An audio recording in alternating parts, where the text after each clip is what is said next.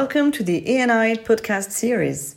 This podcast is made by the program of MSc in Entrepreneurship and Innovation at Neoma Business School in collaboration with KPMG France. In this episode, we present you with some insights regarding gamification and behavioral design based on Yukai Chou's talk in our ENI Talk series. Yukai is an expert on gamification and behavioral design.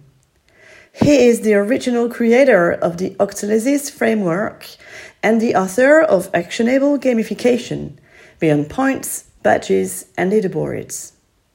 Yukai has given talks in numerous organizations, including Stanford, Yale, Oxford, Google, Tesla, and Microsoft.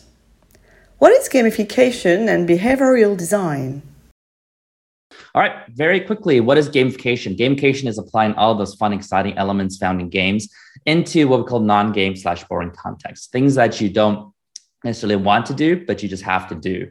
And so very early, I noticed that most people divide the world into two halves, right? There's the things that you just uh, you just have to do, and like just like your homework, pay your taxes, do your training, exercise, and even if you don't like it, you just have to kind of suck it up and do it.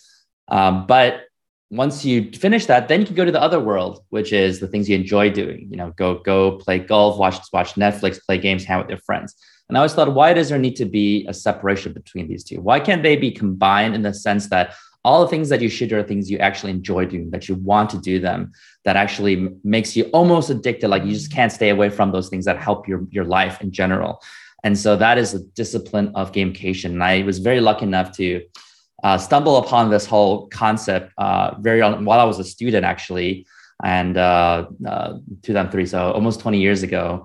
And that led me to see my life as a game. And so I, since then, I try to train myself, level up, get experience, put skill points in the right place, find the right alliances, find the right quest, and grow from there. Now, at the core of gamification is what we call human focused design, as opposed to function focused design. So most systems are function focused they assume people in the system already take the desired behavior and then optimizes for efficiency, for usability, for uh, sometimes being intuitive ergonomics. So it's a bit like a factory where you assume people do the work because you pay them to do it, and then you just figure out how to maximize your production, right? Efficiency, safety. But human focused design remembers that people in the system have feelings, they have motivations, they have insecurities, they have reasons why they do or do not want to do something. And it optimizes for that. So that's a bit more like a theme park where you design it to be really, really fun. And then you can predict that people automatically want to line up for hours and hours. Now, I believe the reason why we call this gamification is because the gaming industry is the first to master human focused design because there's no real purpose to playing a game, right? Again, you never have to play a game. Um, you have to do all those other things I mentioned, you know, do your taxes and whatnot. If you don't like it, you just have to do it. But for a game, again, you never have to play the game. The moment a game is no longer fun, you leave the game, you play another game, you check your email, go to YouTube. So because games have spent decades or even centuries, depending how you qualify a game, figuring out how to get people to come back for six, seven, eight hours uh, every day, doing oftentimes repetitive actions like throwing out a bird, throwing out a bird, throwing out a bird, or matching three gems, matching three gems, matching three gems. Now we're uh, we're learning from that discipline, and that's what I call gamification. What is the drawback of overlooking behavioral, i.e., human-focused design?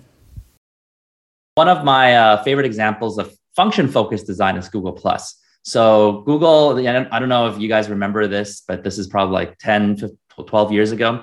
So Google spent a tremendous amount of energy and money and engineering resources uh, building Google Plus. And it wasn't just a little experiment, did in Google Labs and see how it went. When it launched, it was like everything, the whole organization was pushing it. So your YouTube tricked you to go to Google Plus a lot, your Gmail tricked you to go there. They said it's supposed to be their one uh, platform that ties all Google products together in a social way. So supposedly, this was the best technology Google could offer. And so arguably, this would be the best, one of the best technologies in the world. Uh, however, most people who went to Google Plus, they're like, oh, I don't get it, and they leave.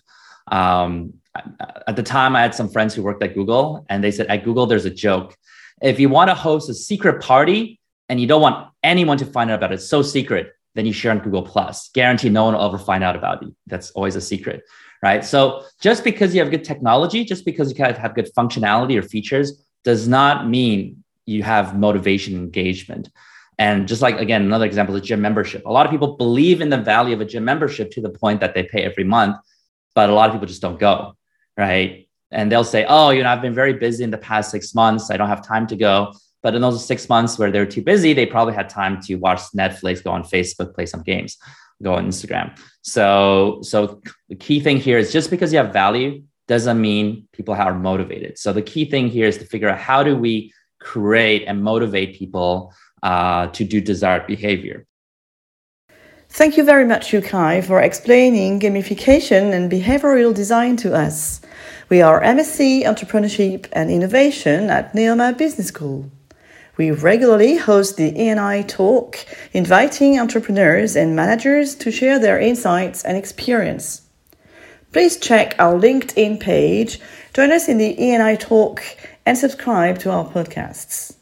We will continue our conversation with Yukai in the next episode.